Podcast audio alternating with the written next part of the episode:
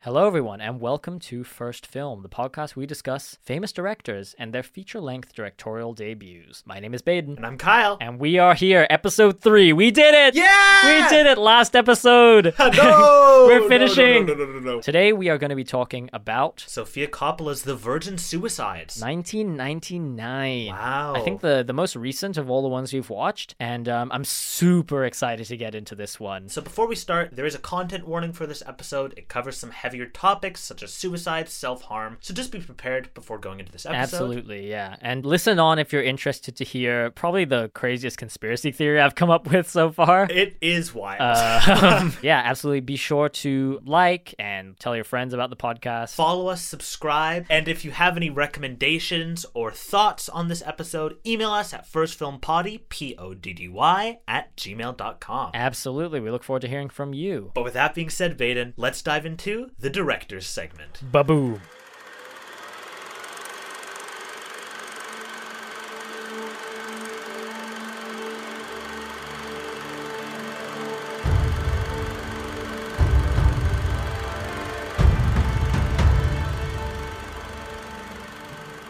So, Sophia Coppola, Baden, what do you know about Sophia Coppola? I know she's the daughter of a Francis Ford Coppola. who- Raw. Oh shit! Oh my god!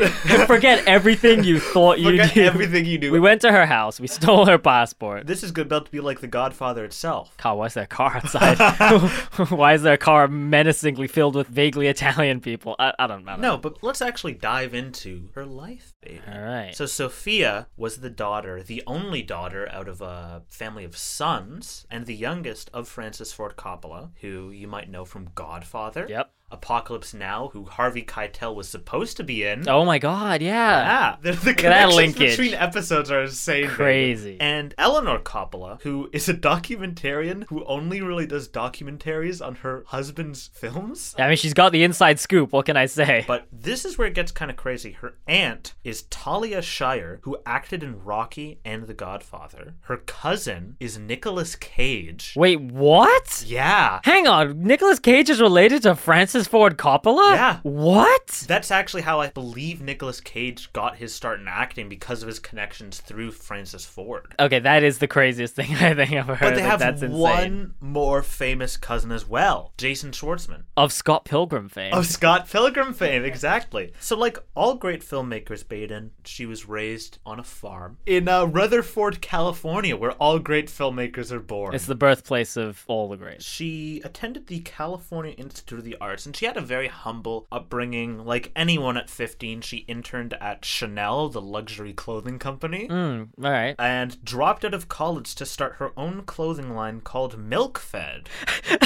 Which, I mean, okay. Yeah, you know, just standard fifteen-year-old stuff, right? Like, Yeah. Honestly, it sounds like she was kind of behind in high school. Yeah, I mean, I co-founded seven high luxury clothing brands. What yeah. about you? I'm only on my fifth, but you know, it's ticking along. Yeah. Um. So this company is sold exclusively in Japan now, and yeah, I think it's still going. The last I checked out their website yesterday, their last post was 2021, so maybe they're just waiting or something. I don't know. maybe COVID fucked them up. Who Maybe knows? you don't know. But she actually didn't want to become a filmmaker at first. Okay. She did so Yeah. after making her first film called Lick the Star in 1998, Interesting. which is actually featured on the Criterion collection of The Virgin Suicides. really? Yeah. So, do you want to know a bit about this film? Yeah, yeah. Give give me like the overview. I'll, I'll dive into the details later. It's about a group of girls with the catchphrase "Lick the Star" who plan to use arsenic to poison boys at their school, and it goes to have her get suspended, have the main girl learn about slavery and racism, which comes up later, and through rumors has everyone believe she is a racist, and she attempts suicide. oh, that's pretty dark. Right? And what's also interesting is this short film has a lot of similarities to some of her later works, Right. especially Virgin Suicides. Yeah, I mean, just that plot summary you gave sounded like it could be very similar in vibes.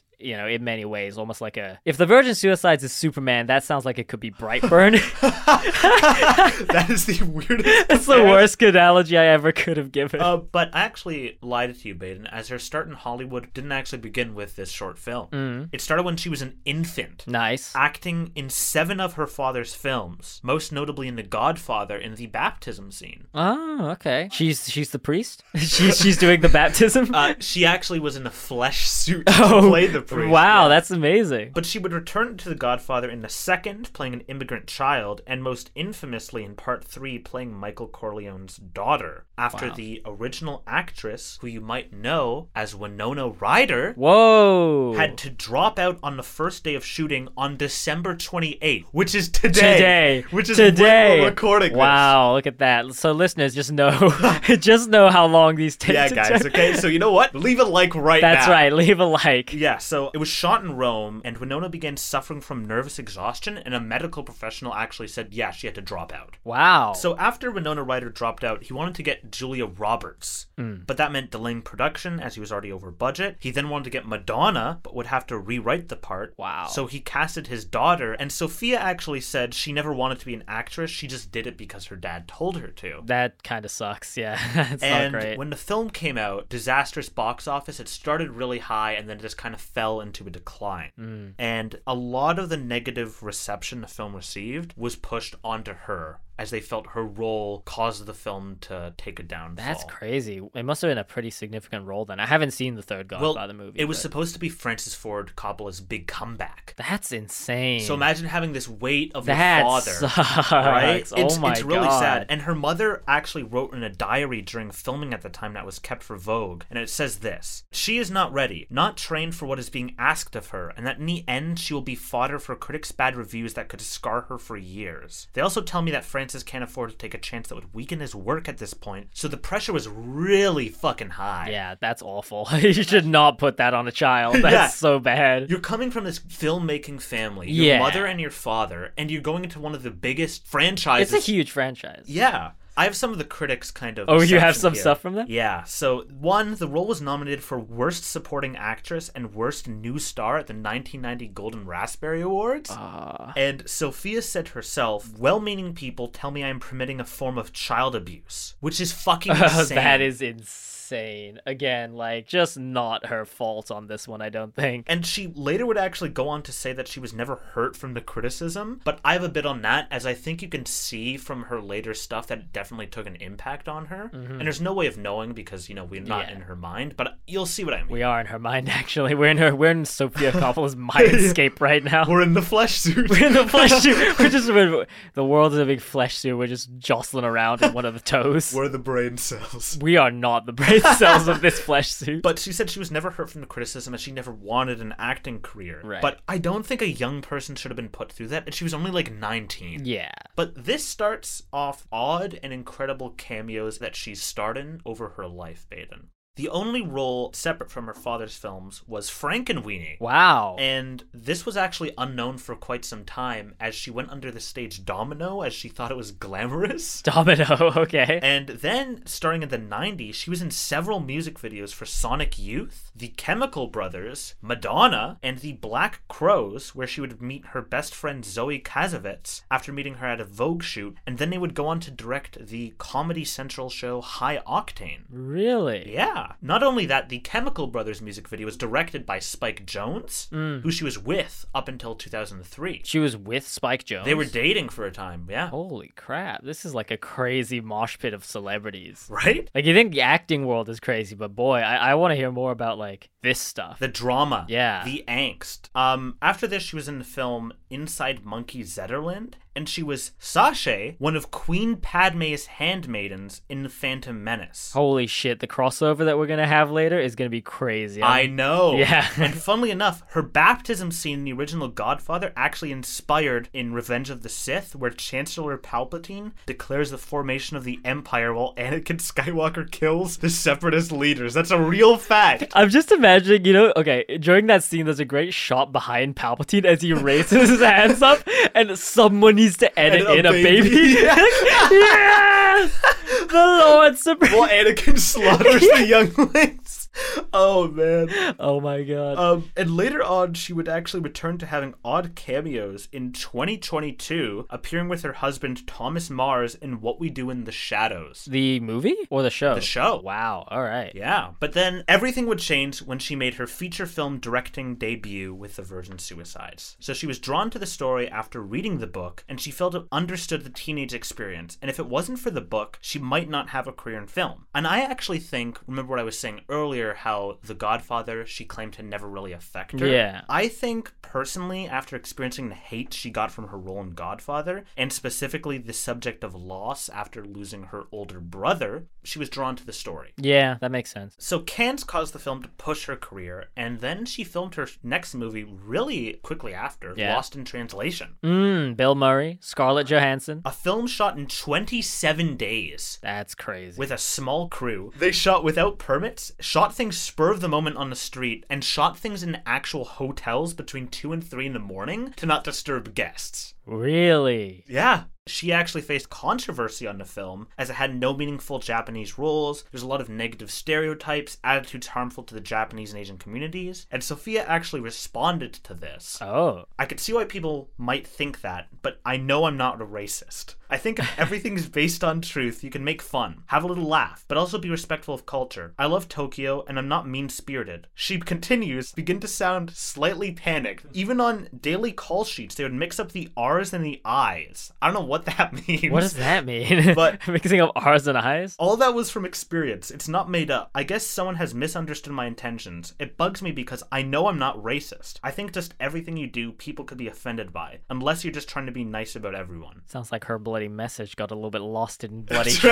translation. Look at that. Yeah, Um, yeah. So if you remember her uh, short film there, how the girl was accused of being Yeah. racist. Oh my god. It comes back at this, and it comes back later as well. Art imitates life. Yeah. So in 2006, she made Mary Antoinette, starring Kirsten Dunst again. Right. And it's a pretty interesting spin on the biopic. It modernizes it with kind of the dialogue and the hit songs at the time. Yeah. And Sophia says she was drawn towards the character as an innocent and caring character who found herself in a situation outside of her control. Again, That Godfather 3, yeah right? seems very much pulled from her life. I heard that uh, that movie actually got booed at Cannes. Really? Yeah, which is Wow. crazy, right? Like you never hear about that. You hear about people clapping for like 17 years or whatever, but, but like I can't believe someone booed. I've never seen it, but I'm No, kind of but- interested to now. My understanding is that it's been pretty well received over time. Like yeah. it's in a lot of people's i wouldn't say like top 10 or anything but like a lot of uh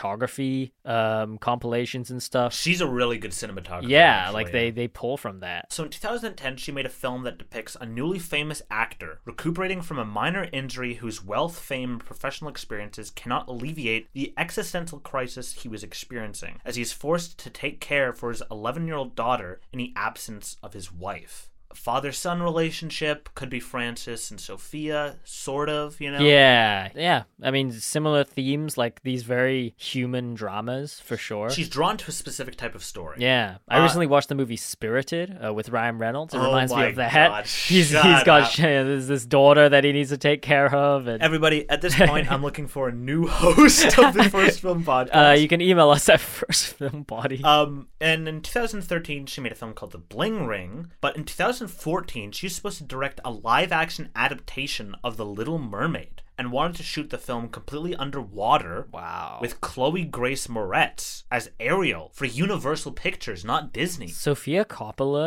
doing Little Mermaid would be crazy. Yeah. So the script was written by Carolyn Thompson, who's pretty well known for her screenplays of Corpse Bride, Nightmare Before Christmas, Okay, so these these like iconic movies. and other pretty prominent Tim Burton works. And again, comes full circle because of Frankenweenie. yep, Frank and Weenie. Uh, and the film, I think, got scrapped because Disney announced their live action version, right. which I think is still in the works now. The trailer's out. I think that was at D23 this year or whatever. Crazy. Also, is Ariel in the public domain? How was Universal going to even do that? it's like a story from like 1800s or even before, I think. Oh, wow. It's old. So It's so old. Disney like 8 years ago says that they are going to do it and and Universal scraps their project. That's crazy. 8 years later it's still not out. she then made a film known as The Beguiled in 2017. I've heard about that one, Oh, yeah. and it was about an all girls school in Virginia during the Civil War and an injured Union soldier. She actually faced controversy yet again. Really? over whitewashing for removing the supporting role of a black female slave and getting a biracial character to be played by Kirsten. Also for minimizing the actual hardships to depict lavish lifestyles instead. Okay. Bit of an recurring theme, right? Yeah, that sucks. And then there was a bit of a break. There's some in between stuff that I'll kind of get to. Yeah. But in between her various work, she's in a lot of shorts, music videos, a stage production. She had a stage production? It's entitled La Traviata. La Traviata. La Traviata. Traviata. Uh, and promotional videos for Dior. okay. And supposedly she is working on a film about Priscilla Presley. Oh yeah, based on like um the, the biography, I think. Hmm, Yeah. With Kaylee Spaney, who you might know from Pacific Rim Uprising Oh my god. or Bad Times at the El Royale. I actually quite enjoyed that movie, so Yeah. And Elvis is casted as Jacob Alordi. they should have got Austin Butler and They made it should've like a got him. He cinematic, still has the the Elvis voice. He cinematic. still has the He voice. got Elvis. He's turned into Elvis. The spirit of Elvis has taken over his body. Spirit of Elvis. He's gonna die on the toilet. Can you imagine if that happened? If Austin Butler died on the toilet. I think the world would go into a cultural reset. no, yeah, that would be. I, I don't know if I'd ever recover from that. Um, there's also another rumor of her working on another film with the codename Domino. Oh, her her name from uh, Frankenweenie. yeah. Oh my god. And another film about the 80s AIDS crisis entitled Fairyland, supposedly starring Adam Lambert, who tours with Queen. Right, yeah. And this apparently has been in the works since 2013. Really? Yeah. Um, here's some notable Sophia stuff. She's the first American woman and third woman overall to be nominated for the Best Director Academy Award. Wow. Is one of the select few who have won both an Academy Award and a Razzie. Damn. And at age 32, became the youngest woman ever to be Oscar nominated as Best Director for Lost in Translation. Wow. But to wrap this entire segment up, I think people are really too harsh on her, Mm-hmm. as there's a lot of stuff I didn't include, especially during my research, about comparing her to her father's Yeah. work and saying that she's trying to achieve the same status as her father. And I don't think she's doing that. yeah, as filmmakers, I just, they couldn't be more different. I don't think. And I know the nepotism thing is yes, she had it easy, she was granted all these connections. One hundred percent. There are way worse people who could be nepo babies. Exactly. And she seems like she's tried to make herself distinct. And I think a lot of her style and great filmmaking is because of her. It's not because of her dad. No. And I just think people need to realize her work is independent from her father's. Yes, they're related, but it's not the same stuff. No, it's not even close, really. And like, I do get it. Nepotism is is very frustrating. Yeah. Um, especially for people trying to get into the industry. But I mean, let's be honest. i- If it wasn't her, it would have been one of his sons. It could have been anyone, and they might have been worse filmmakers. Yeah. But she makes good stuff, right? And and she hasn't like gone and blown up her budgets to hundreds of millions of dollars and, and all of that stuff. So I don't know. Obviously, yeah, nepotism is difficult, but she's she's really made a name for herself to the point where I feel like she would have been successful without her dad. Like she's clearly got incredible talent. In general, though, she stands on her own. And again, part of the reason I think a lot of people are like, oh, she's trying to achieve her father's work can be also boiled down to sexism. Yeah, that makes sense. there's the nepotism thing, but there's also that, which I Yes. think is a big thing. But I think Baden, it's time we discuss The film itself. the film itself. So, uh, one more time, content warning. If you've listened up to this point and you don't want to hear about this sort of thing, now is probably the time to turn off because we're going to be diving into it. And um, yeah, it's it's a heavy film. So here we go. All right.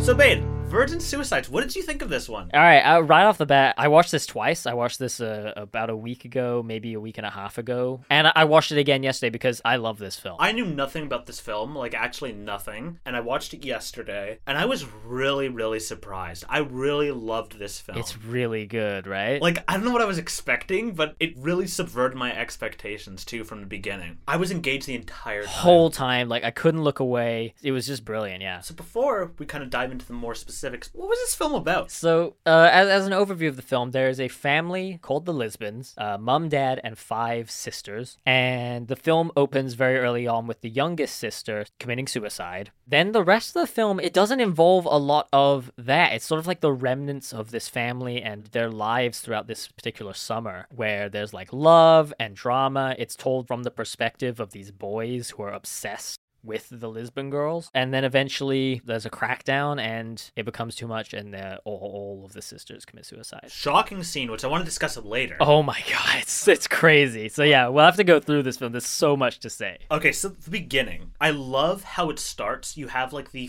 fantastic bright suburbia. Shot in Toronto. Really? Filmed in Toronto as a stand-in for I believe Detroit. Wow. I know, crazy. The color grading I thought perfectly captured the essence of the time. Yeah. I was like, okay, this is late 70s, early 80s sort of, you know what I mean? It's amazing how just like that honeyed light glinting through trees and stuff just takes you back like 40, 50 years, right? I know, I was immediately captivated and then the fucking cut from the joyful music yeah. to the dull gray bluish bathroom. It is one of those films where like every frame kind of is a painting. yeah. And they have such distinct and, and gorgeous color palettes. But I thought, what a great way to start film. You know exactly what it's going to be about. yeah. It's like, okay, the film's going to have happy moments, but it's also going to be a fucking tragedy. Yeah. And then what I love is the great narration the Mm-hmm. film has. I love how we're seeing the past, but it's narrated from the perspective of someone with time, has had so much time to reflect on this, still can't get it Still out of their can't work mind. it out, right? It's so brilliant, and I love at the very start. The film tells us, literally, the narrator tells us, this is how it's going to end. yeah. But we don't know how it's going to happen. And I think, personally, I forgot. I forgot, right? You're watching through the middle of the film and you forget.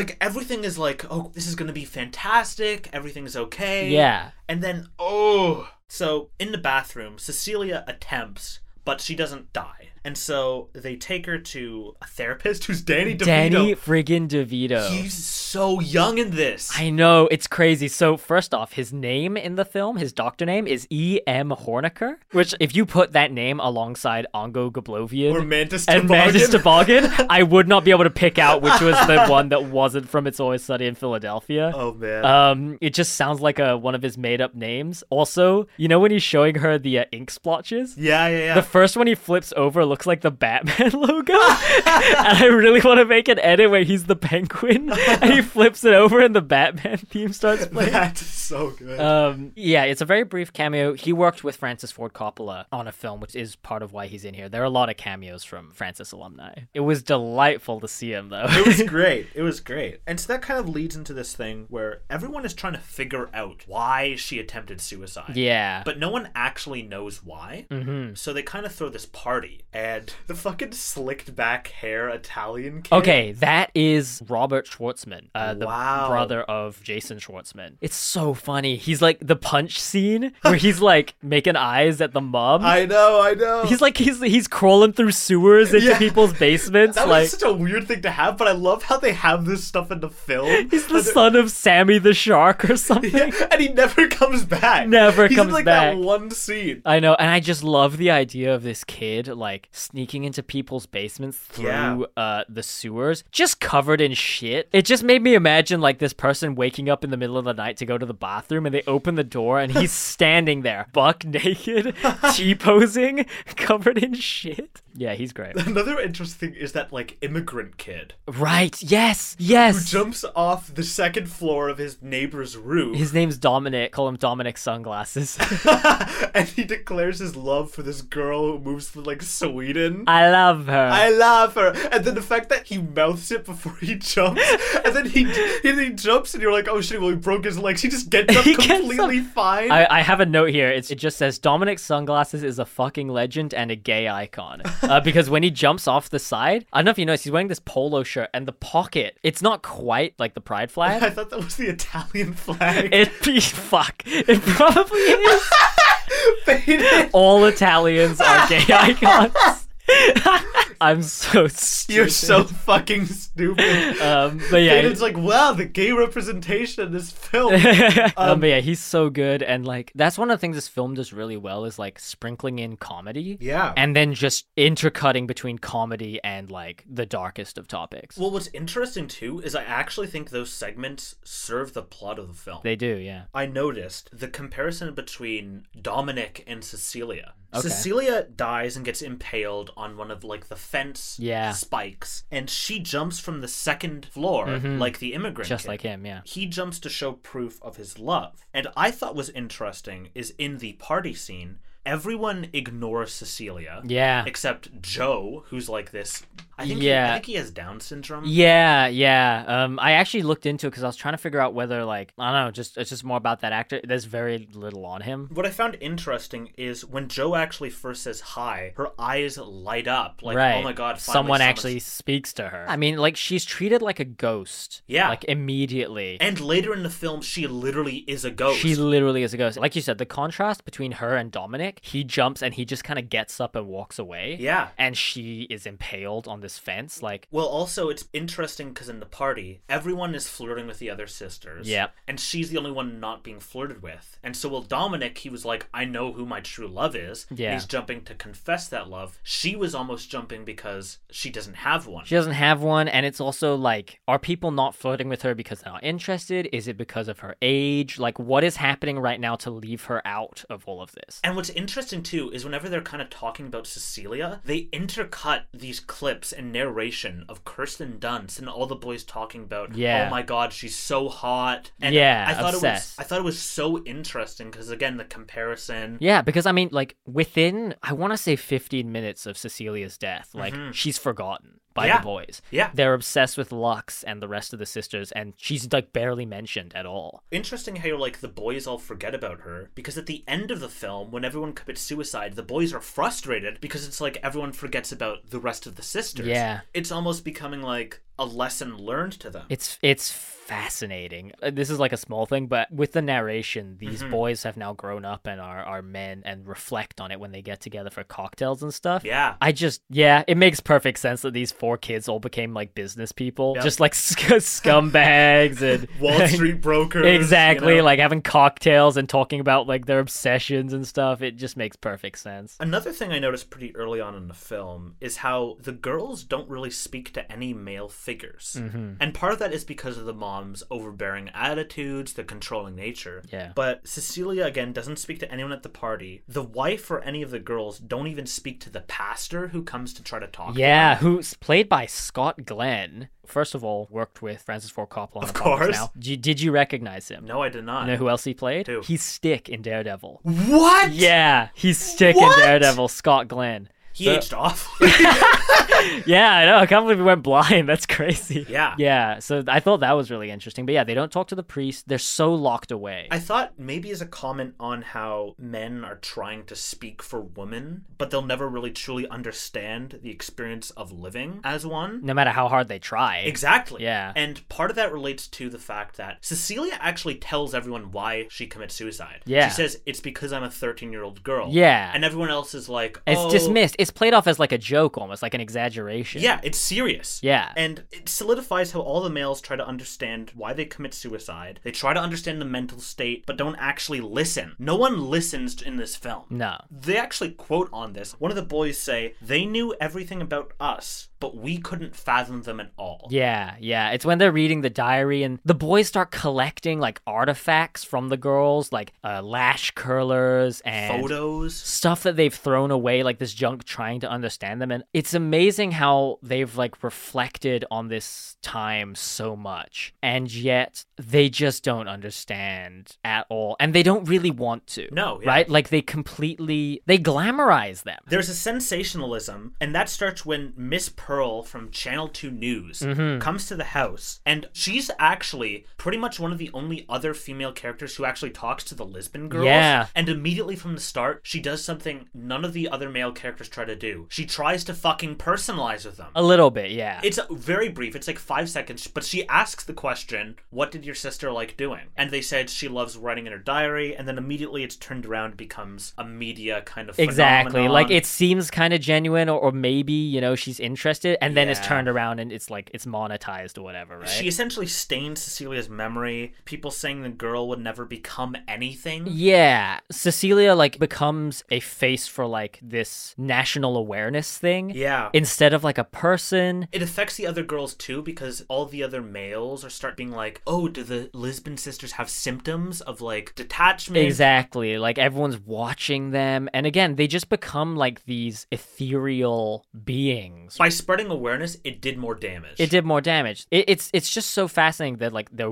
worshipped, right? But they're also they're like toys. They're literally treated as objects throughout the film. Yeah. they're treated like these goddesses, and I, part of that I think is kind of the um the clothes that they wear. A Mm-hmm. lot of whites, White the gowns. white gowns, the dresses the mother makes for the dance is very like um I want to say early kind of Christian Yeah. attitudes. Part of the way it's shot makes them feel very ghost like throughout the film. Mm-hmm. In a way that's like they're almost already dead. Yeah, I didn't expect this to be in this film. Those brief documentarian confessionals. Yes, it's weird. They're sprinkled throughout. It, it's not quite a documentary, No. but we get stuff with adult Trip Fontaine. we get stuff with the kids outside the steps of the school being like, "Oh, what did you think of L- Lux?" Lux, yeah. We also get like a little bit from the mum at the end. There's Yeah. she gives like this little bit of voiceover that's like, I don't, I just don't know what went wrong. There was so much love in the house or whatever, and that also feels like it was maybe taken in the present day or something. Yeah. it's weird, but it works. And that leads into Trip Fontaine. I want to talk about him a lot. I have There's a so lot much to, say, about Trip Fontaine. Holy shit. Right from the get go, I really liked how they do his introduction, how they did the same thing they did with Kirsten Dunst as Lux. Yeah. How it's like showing all the girls are in love with him, how Lux had all the boys in love with him, making him kind of like. He's this like a weird object. reflection of her, right? Yeah. It's not quite the same, but there are there are similarities. There are similarities for sure, yeah.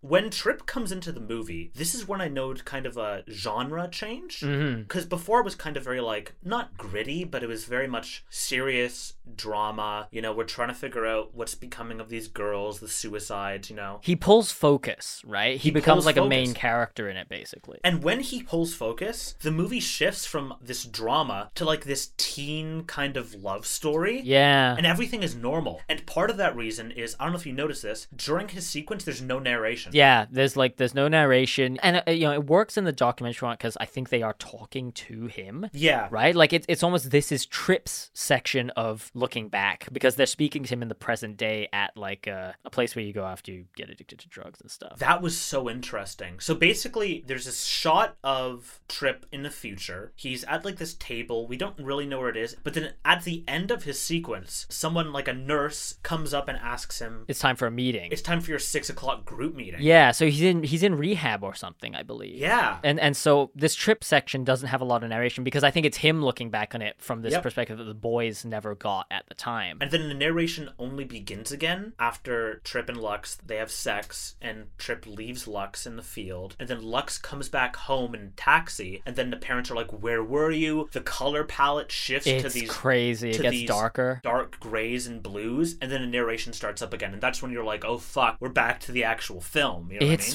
fascinating. Like the the Trip Fontaine section of the film, I was rooting for him. Every time I rewatch this, I keep fucking rooting for this guy because I'm like, oh, you know, they're like working on freedom together. You know, they're opening up to each other, and he's he's obsessed with her and all this stuff. But then he just leaves her. He leaves her in the field. and he can't explain it either. It's so good. And as soon as she enters the house, it's like the dread sinks in. yeah, the glamour is gone. Yeah. This haze that was over the film, The joy of disappears. life. And it has like this dance scene, you know, people are making out, they're drinking, smoking weed, they're all Yeah. having fun. Probably the happiest any of the girls are is at like the homecoming dance, right? Yeah. even then the tone shifts a lot during that homecoming dance it gets kind of depressing and then with just a, s- a simple music change and a little bit of a tone shift the party like ramps back up It's and- interesting because Trip's purpose in the film is again, like you said, to show Lux. Yes, there is a sense of freedom. Yeah. But again, I also think it is to make them forget about what's gonna happen. I know, it lures you in. And then after Trip leaves, the film shifts again. And I think, again, the biggest thing I can say about it is that the Lisbon girls are like ghosts. Because the girls get locked down, they're not allowed to leave the house. They get forced out of school. Yeah. The dad gets fired from his job. Yeah, because he's going crazy. That's something I want to talk about actually briefly. The dad and the mom's relationship because I actually think the dad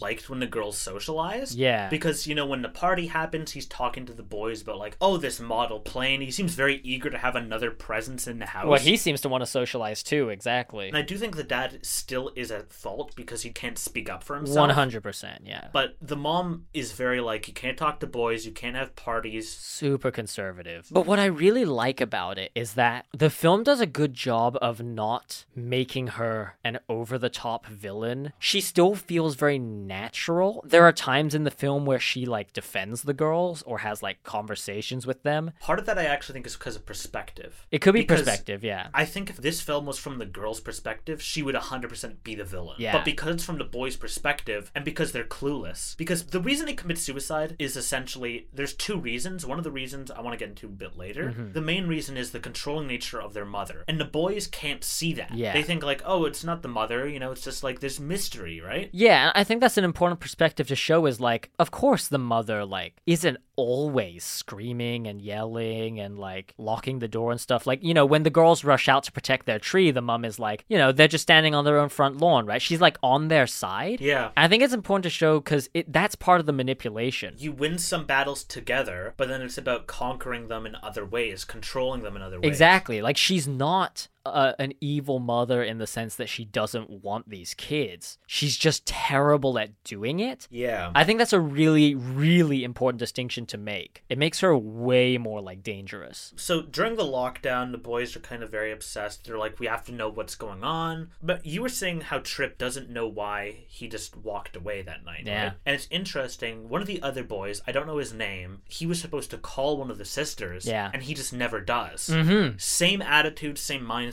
Well, that's the thing, right? They pass this judgment onto Trip, and yet they completely lack self awareness. There's this great part earlier in the film to highlight their lack of self awareness, right? They're reading the Lisbon girl's diary, Yeah. and one of them, who they call the Brains, um, his name, I believe, is Tim Wiener.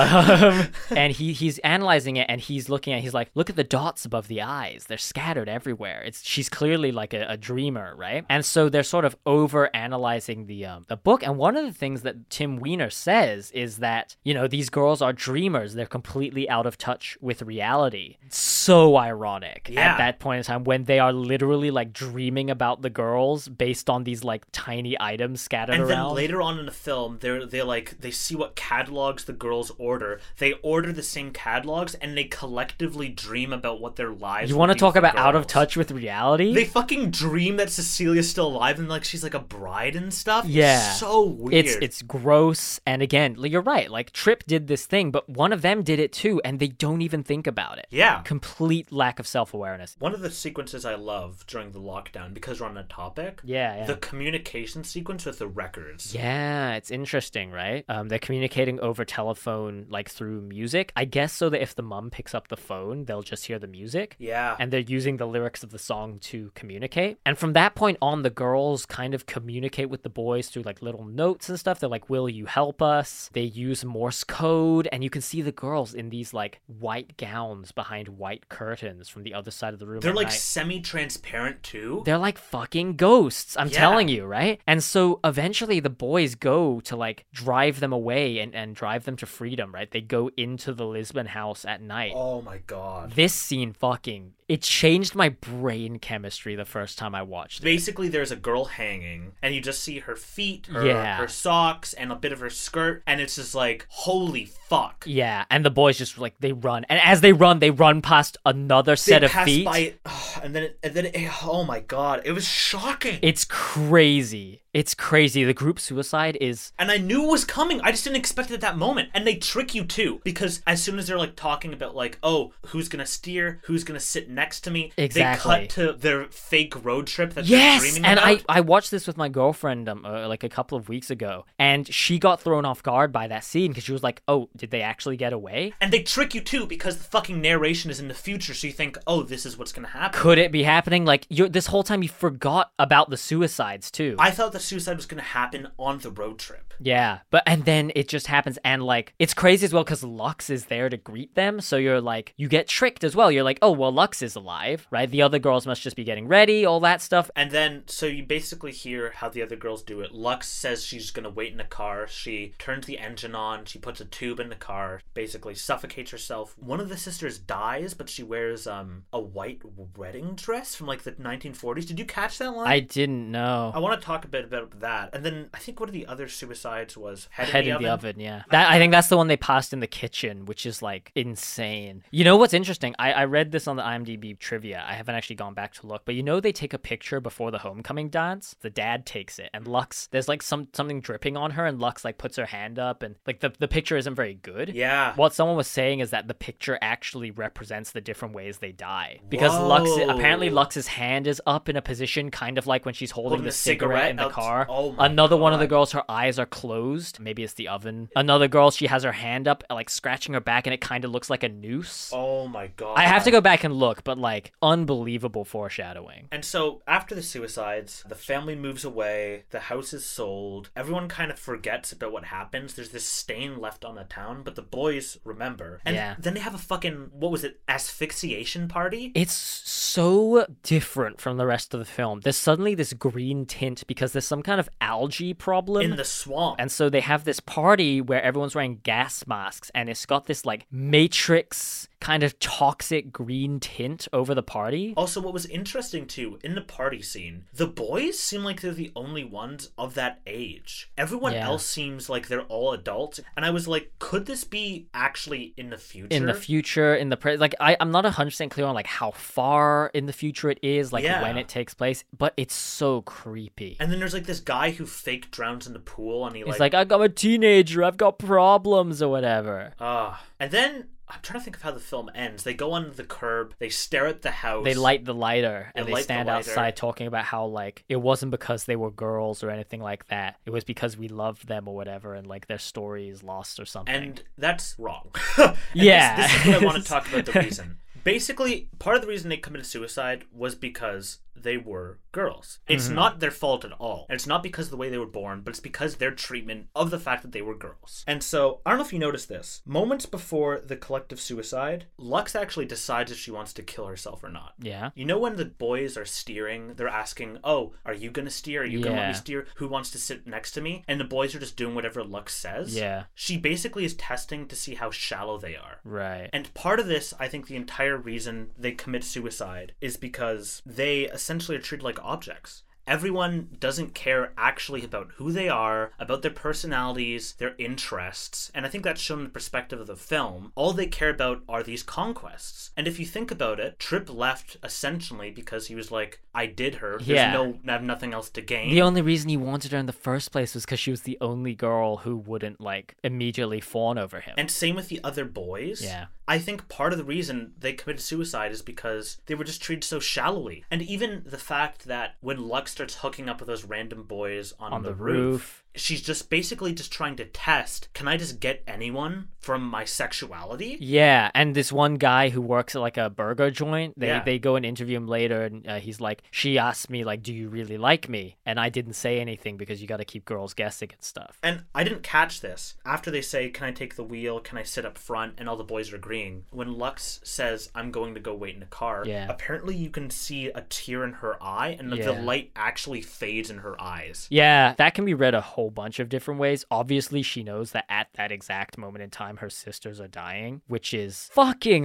horrifying. Yeah. But also, like, the bitter realization of what's happening right now. God, this movie's good. It's so good. It's so good. And I think she was just clinging on to the last hope. Like, the boys are so shallow that they're like, oh, we never know why they did it. It's this grand Yeah. mystery. It's like this weird haunting. But fucking, if they weren't so shallow, they could see that it was because of the mother and it was because of everyone's treatment. You know well, what I mean? exactly. And that's one of the things I think Sophia does amazingly in this film is despite the fact that the boys are glamorizing these girls, I think that their situation is presented at face value. Yeah. Right? Like any truly compassionate viewer is watching this and going, fuck, I feel for those Yeah, girls. because they're not treated like real people. Exactly. They're treated yeah. like you said, like ghosts, like spirits, like objects. Yeah, like they are not living a glamorous life, but for some reason these boys just have these like this insane perspective on the situation. I also think it's really interesting. They talk to so many people who have like been with Lux. Yeah. Right? There's that montage early on with the smell my finger, guys. Yeah, yeah, yeah. And there's Trip and there are all those boys who who she makes out with on the roof and all that stuff. I think it's interesting that basically everyone in the movie can be categorized into either they're in this group of boys who's obsessed with the girls or they've slept with Lux. That's like the only two categories of people, right? And all of the boys who are part of this obsession group are people who have not actually been with her or any of the other sisters, right? They're like these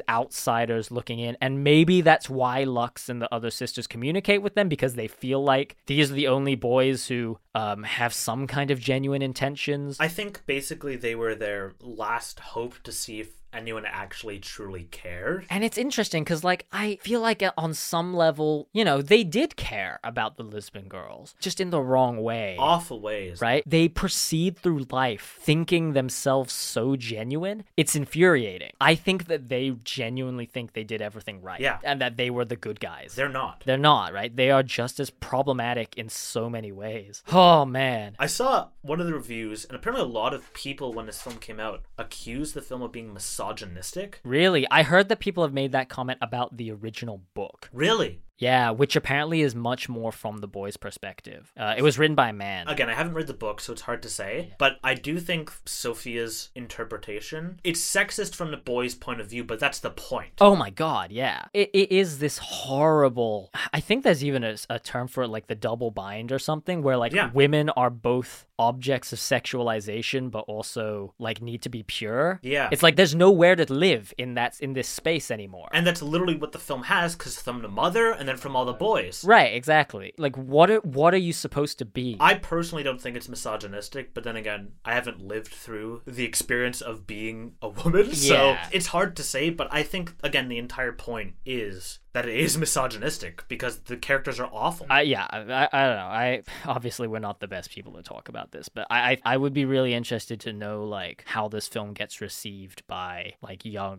men. I really wonder if there's anybody who watches this film and just completely doesn't get the message and they're like, oh, well, the boys are right. There have to be, right? There, have has to be to people be. who don't understand how insane this group of boys is and like awful it is what they're doing. I thought it was a spectacular film, though. I, I totally agree. I have a bunch of like random comments about the film. One, uh, I think when the girls are introduced, there's like a text on screen that has their names and stuff, and I immediately uh, thought of the Suicide Squad. oh, man. uh, I think you could like probably edit those two movies together in some way. Uh, we talked about Danny DeVito. Uh, oh, the the priest Scott Glenn. At one point, he's talking to the girls, and he's like, uh, "If you need to talk, um, you know where to find me."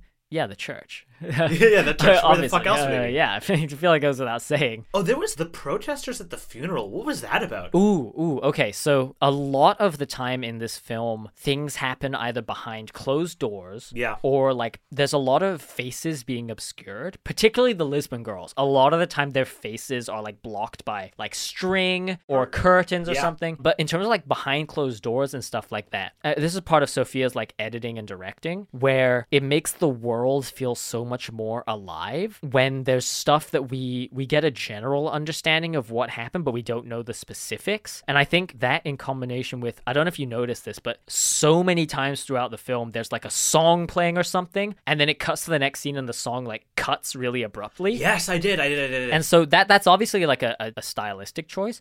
In my mind, those scenes keep going even Right. after the cut, right? Like when Trip Fontaine's sitting in the car after he makes out with Lux, you know, when she runs out to him, Yeah. and he's sitting there, and then it cuts to like this this other scene, right? Because the music gets cut off, I can still picture Trip's drive home. I know that the scene didn't end when the cut happened because it makes it makes the world feel more alive. That's what's great about this film is it feels like a real world. Yeah, there's like a, a weird community feel to it. Um, not not community, the TV show. um, oh my god, uh, one of the things I love is there are these two women who show up every now and again. Oh, and they Um, comment on like like the house's decor. They're like the fucking Muppet guys. Yeah, the yeah. two the old guys from the Muppets. Um, yeah. Um, the movie just it tortures you with little bits of comedy. Yeah. You know, there's this scene where um, right after Cecilia's suicide, the father is holding her body, and a water sprinkler turns on. Yeah, or even the scene where they're trying to get the fence out and they're struggling. Oh my god, yeah. So like there are just these little bits of comedy that are so unsettling. And what I like about that, and I think this is a good lead into my um my conspiracy theory. Okay, let's go. So Cecilia dies, right? The father's holding her body. And there's this scene later where everyone's seeing Cecilia's ghost and the father, like he's walking around the house late at night and the windows open. And then the daughter's like, "Don't worry, the fence is gone." Yeah, and she looks like a ghost, Yeah. right? It's shot like a horror movie. The curtains are blowing Yeah. inwards. The windows open. It's so dark and dreary. And then the daughter comes ghastly white. I genuinely thought one of the other girls was going to kill themselves. At that, yeah, Again, I didn't know anything about this film. I thought the suicides would happen throughout the film. throughout right? the film. Yeah. it's crazy that they don't. But no, my conspiracy theory is this is not a film about the Lisbon sisters. This is not a film about the boys. This is not a film about sexism. This is not a film about teenagers. No, this is a film about an aviation enthusiast.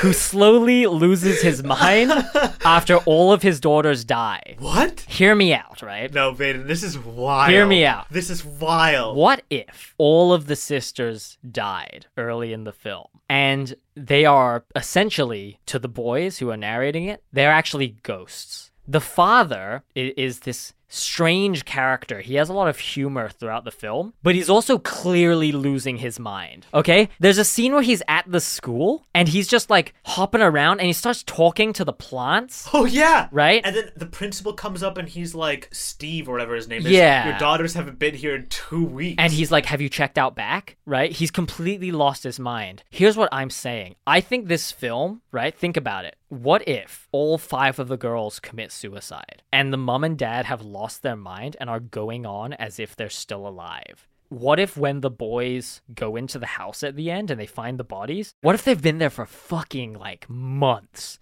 that literally could have happened when they brought the girls home. Oh my god. Because Trip is not there. He walks home. yeah. It's nighttime, and we don't see the parents greet the girls at the door. See, like, there's something really eerie about this film, and I, I kind of like this idea that maybe the girls were already dead. I know that the the way they're portrayed as ghosts is like metaphorical, Yeah. but I think it's interesting to read it as kind of literal because the boys at the end are getting these like notes and these Morse code signs from across the street, and the girls are like ghosts in the window. and the fact they don't communicate over the phone, it's just through music, like yeah, could be hold music, exactly, who knows, you right? know? Or like you know, ghosts do all kinds of spooky stuff, and I'm thinking like you know, make an interesting horror film, like a thriller, like yeah. a thriller if you know these girls they could have been dead for a long time in that house because no one's gone in and no Wow. one would fucking know that they died if the mom and dad didn't tell anyone you you get cases of this where like you know parents kind of keep pretending their kids are alive after they're dead and so like you know the bo- they just leave the bodies around the- I, I just have this image in my mind of the dad and the mom watching tv Yeah. like with the corpses of the girls thinking that Oh, they're man. still alive it's dark as fuck oh oh here's another thing right there's this conversation where trip goes up to the girls where they're all like sitting and having lunch and he goes up and he's like hey lux and they're, they're just talking amongst each other and the conversation's really weird oh, they just talk about like the meat on the sandwich. yeah, yeah. So like Lux is like, mmm, warm, delicious with like the Coke, and then she's like, it's just meat on bread. Haha, thanks, mom. Right? yeah, yeah, yeah. And it, it's kind of weird because it doesn't sound like a real conversation. Same with the stuff in the car. Yeah, it With the doesn't boys. feel quite real. And they're like, oh, what's that barbecue stump? They haven't used that. And then the boys are like, well, actually, that's how he uses the tunnels Yeah, to right? people's houses. And so, what I think is interesting is because this film is taken in hindsight, how much of it is what actually happened and how much is what the boys remember, Unreliable narrator, yeah. right? Because were the Lisbon sisters really talking about like meat on bread and like all these things? Or Oh. is it literally just because like the boys have these memories, but they weren't actually listening? So they've just kind of filled it in with like nonsense. Because they don't know their personality. Exactly. They've just filled Wow. it in with like the like random sentences and stuff based on what they were doing. That's a great interpretation, Int- actually. right? I, I think that's a cool way of looking at it where like part of the reason these girls feel s- so strange and like foreign is because I I don't think what we're hearing is what they actually Oh my said. god! And if you think about it, every time we see the girls in the house, Yeah. they don't speak to any male character. When they're in the house watching TV with Trip, they don't say anything. When Yeah. the pastor comes, the girls don't say anything. Right. Probably because one, the male figures aren't They listening. don't. They're not really listening. but also because the boys didn't have that perspective because Yeah. they're not them. exactly, they're not them. So like. And so it's just like muted out dialogue. these memories are just filled in with junk. I think that's like a cool way of looking at it. I think right? that's a really good way. and I I do think that one is intentional. I, I really do believe that. That's a really good thing. I didn't even pick up on that. yeah. Okay. Anakin fucking Skywalker is in this film. I knew he was in this film, but where the fuck is he? he is um one of the guys who takes the girls to the homecoming dance. Oh. It's Hayden Christensen. He looks very dapper and young. He's on the honor roll or something. Right. I was fully expecting because I knew he was in this film. I was expecting an adult Hayden Christensen. I was like, where is he? I just thought it was a Oh, yeah. false fact. He's a child, and like it's really Wow. funny because his dialogue's terrible as Yeah, well. It's yeah. it's so good. Yeah, he he just pops up, which is funny, especially given that Sofia Coppola was in Phantom Menace. oh, can I say the soundtrack to this film was incredible. I was just gonna say that. Amazing soundtrack. actually fucking incredible. Yeah, I have some facts about that, but I'll, I'll start off now just by saying the soundtrack was composed by a group called Air, who Sofia Coppola was a fan of and listened to while writing the script. Wow. And I went and I listened to the soundtrack by itself the other day. So good. That little piano.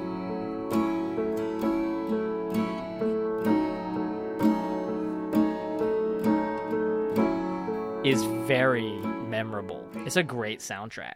At a certain point, I just stopped writing notes because it's such a good film and I I'm, know. I'm fully engaged every time I watched it. Fantastic watch. Yeah. So, how would you rate the film, Baden? This one is an easy. I was almost gonna make a rating system based on the sisters, but I feel like that's an Oh, Jesus Christ.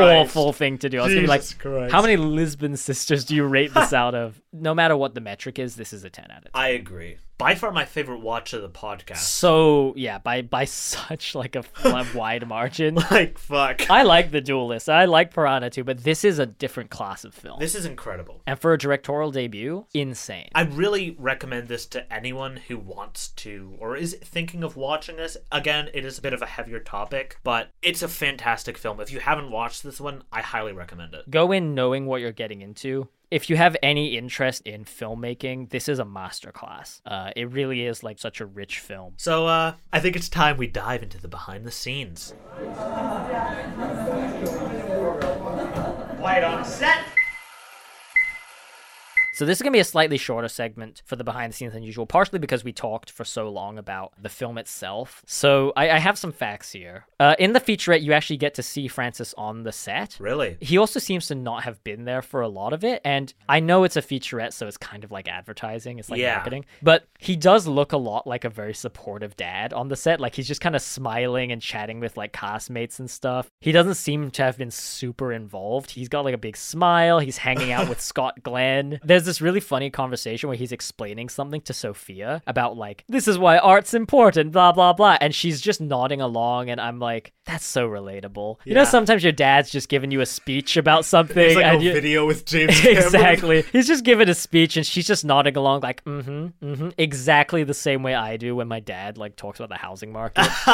um, I have here that he didn't purchase the rights to the book for her because it was quite a well-respected book at the time and it would have been fairly expensive. I believe he said that he didn't purchase the rights to her. Instead, she wrote the script and was going to like pitch it so that she could get the rights because another Ah. studio was already going to be making the film. So uh, yeah, the movie rights to the book had already been bought. He apparently told her not to get her hopes up and get like super attached, but she wrote the script and she went and she talked to the author and stuff, and they liked her script better, so they ended up going with her. Oh, that's great. That's my understanding of it. Yeah. Maybe there are conflicting reports on that. Well, I saw that he assisted, so maybe he Right. just was like, let me set up a meeting. Obviously, his name can get you like just about anywhere. Yeah. So like Yeah. it, it's entirely possible, but I I don't believe he actually just paid for the rights. I don't think so either, no. Her brother uh, did a lot of the second unit shooting, like the B roll and stuff like that. Apparently, you know, she wanted him to do it because he knows what she likes and she just knew that he would do it the way she wanted to, um, which I think is interesting. Like, obviously, nepotism. And another one of her cousins was an acting coach. Wow. Uh, on the featurette, one of the things he talks about is how, like, the set feels like a big family. well, I wonder why. And I think it's kind of funny because, uh, yeah, it kind of is it is. because it's your family. Yeah.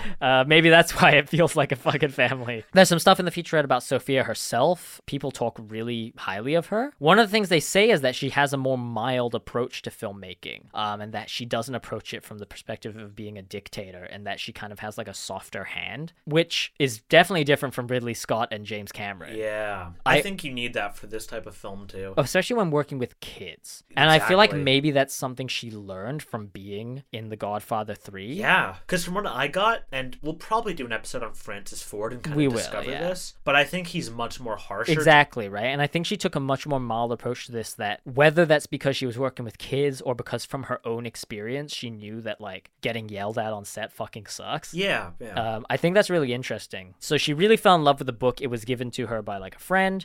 Kirsten Dunst talks about how important it was for a woman to write the script. So the Yeah. original book is written by a man. I think it was the guy's first novel. It's kind of like American Psycho. Yes. How the novel was written by a man, and then how the film adaptation was written by a woman. Yeah. Uh, I have some stuff about the general making of. I should have probably led with this, but it had a budget of 6 million. Oh. It's low budget, and that is a pretty low budget. that was but- less than Piranha 1. Oh my god. That's fucking crazy. Yeah. Yeah, so it had a budget of around 6 million, which is like it's not huge, but it's not small, and I think it grossed about 10 million. So like a solid return on a like a low budget kind Yeah. of independent film. Despite that, their biggest problem on set was that they were running out of film stock too quickly. Uh, Really? film stock is expensive and it's like not super easy to get your hands on, and so they were burning through it really really fast because she would roll for a long time to let the actors do their thing Ah. um, and she got a lot of extra footage. They were shooting more footage than they could possibly use for the film because she was getting so much out of these actors, which I think is really cool. But it was posing a problem because they were just running out. They were That's on, on their budget, they were running wild. out. I watched this interesting video from the premiere where this interviewer is talking to Kirsten Dunst, and like one of the first questions they ask is about the scene where she makes out with Trip in the car, which I feel like is in this whole in the grand scheme of this film, that's not like the most important thing. yeah, what? And one of the things Kirsten says to the interviewer is like, "Isn't he so lucky? Like, I'm tired of people saying that I'm the the lucky one. He's the lucky one." I just think it's really interesting, given The given films. the film itself. You would think that people would move past that and not be like, "So did you enjoy making out with a boy?" It's like this is she must get so much of that shit, especially after, like, Spider Man 2. Y- exactly yeah. Apparently, though, Trip's wig fell off the first time they did that scene. So Trip Trip's hair is a wig, the like fucking page boy like peasant haircut he Wow, has. okay. It looks Uh, good. I mean, you know. apparently it's a really low quality wig. Really? like it was causing a lot of problems on set, which is really funny. Yeah, the movie was filmed in Toronto. Apparently the set had like a real summer camp feel to it. A lot of the actors have gone on to do interesting stuff. For example, Trip Fontaine, Josh Hartnett, is going to be an Oppenheimer. No! I'm not way. fucking kidding. He's gonna be an Oppenheimer. um, Oppenheimer's a big joke between me and it's a David. huge, yeah. We it's the atomic bomb of jokes in our friend group. Um, also in the in there's a clip where Leslie, um, one of the Lisbon girls, Yep. she and Sophia when they were very young made like some kind of short film, and they showed a clip from it where she's running around naked, covered in cookie dough, like just drenched in cookie dough. And I they flashed it for a second, and I was like, whoa, whoa, whoa, whoa, back it up! I need to know more about this. What the fuck? Um, it's really weird. But yeah, like that's all I really have about the behind the scenes. Like it seemed like a really pleasant atmosphere. The actors have very fond memories of it. I also really like the fact that despite the boys' perspective on this, at the press stuff and like in interviews and whatnot, the Lisbon girls and the actresses who play them are in the forefront. I don't think the boys are the main characters though. I totally agree. like it's from their perspective, and we see a lot of them, but it's definitely the Lisbon girls. They're they're nothing, and I thought that was cool. A lot of the actresses have gone on to do like more things. They've been quite successful. Josh Hartnett, quite yeah, successful. no, wow. Um, Kirsten Dunst, obviously, Hayden Christensen, biggest actor in the world. biggest actor in the world. Uh, loved him in Kenobi. Loved him in that pizza film. oh my god, the film where he's a pizza guy. Uh, but um, overall, great film, really good director. I think my favorite director out of the three so far. It's crazy. Ridley Scott, James Cameron, obviously acclaimed, have done a ton of work, but this film hits way harder than their directorial debuts did. Exactly. Anyways, thank you so much for listening to the third episode of the First Film Podcast where we covered Sofia Coppola. Yeah, thank you guys so much. This was a, a long one to record and probably a long one to listen to, so thank you for sticking with us. Uh, yeah, we appreciate your continued support, guys. Be sure to tell your friends. Uh, we we're always looking for new listeners, and we'd really appreciate uh, that. uh, like, subscribe, follow, you know, so you never miss an episode. Again, um, if you have any thoughts, any discussions, any recommendations too, email us at firstfilmpoddy, P O D D Y, at gmail.com. That's right. And yeah, we release bi weekly. So uh, the next episode in a couple of weeks will be George Miller's Mad Max! Mad Frickin' Max. I'm very excited. I'm for so this excited. one. I've never watched it. Yeah, I've never have either. Oh, I've, wow. I've only seen Fury Road. Same. if I really like it, I might watch the second one as well. I'm really excited. So, yeah, Yeah. bit of a change, but that's what we like here. well, exactly, yeah. And then um, we won't give you a sneak peek of the one after that, but I'm so excited for that too. We got some good episodes. the coming up. lineup is crazy. So thank you all again so much, and we will catch you in the next one. Goodbye.